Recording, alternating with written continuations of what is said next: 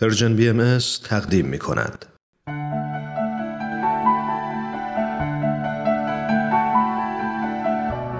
آیه های ملکوت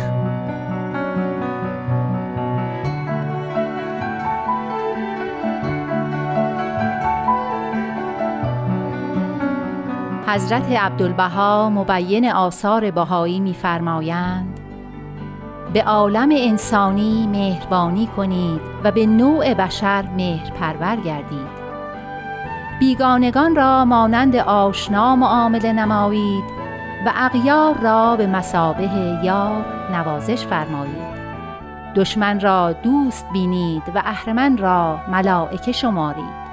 جفاکار را مانند وفادار به نهایت محبت رفتار کنید و گرگان خونخوار را مانند غزالان ختن و خطا مسک معطر به مشام رسانید خائفان را ملجع و پناه گردید و مضطربان را سبب راحت دل و جان.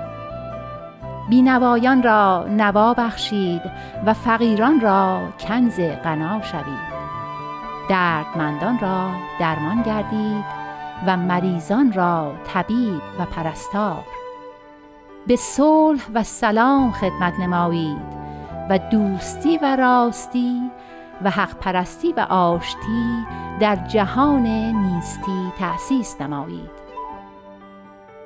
و نیز می‌فرمایند ای بنده صادق حق گفتند از وقایع و حوادث کونی قدری ملول و محزونی و کمی مغموم و محموم و حالان که عاشقان جمال دلبر ابها و سرمستان پیمانه پیمان از هیچ آفتی افسرده نگردند و از هیچ مشقتی پژمرده نشوند. آتش را گلزار یابند و قعر دریا را پهن دشت هموار.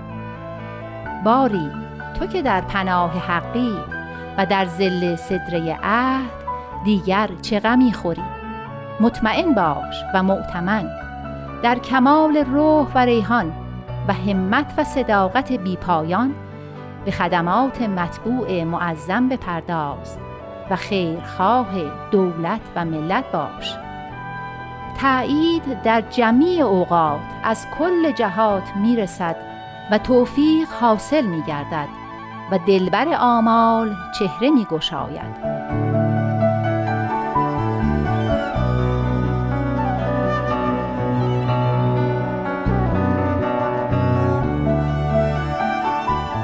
همچنین فرمودند از حوادث واقعه محزون و مکدر مباش. این مشقت در سبیل الهی بر شما وارد شد. لحاظا باید سبب سرور و شادمانی گردد.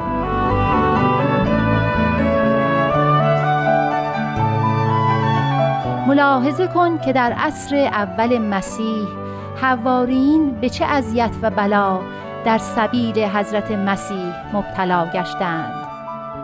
در هر روزی هدف تیر تن و سب و لعن فریسیان شدند و صدمات کشیدند حبس و زندان دیدند و اکثر جام شهادت کبرا نوشیدند. حال شما نیز البته باید قدری سهیم و شریک من گردید. و از مهن و آلام بهره و نصیب برید ولی این وقایع میگذرد و آن عزت ابدیه و حیات سرمدیه باقی و برقرار میماند و این بلایا سبب ترقیات کلیه می شود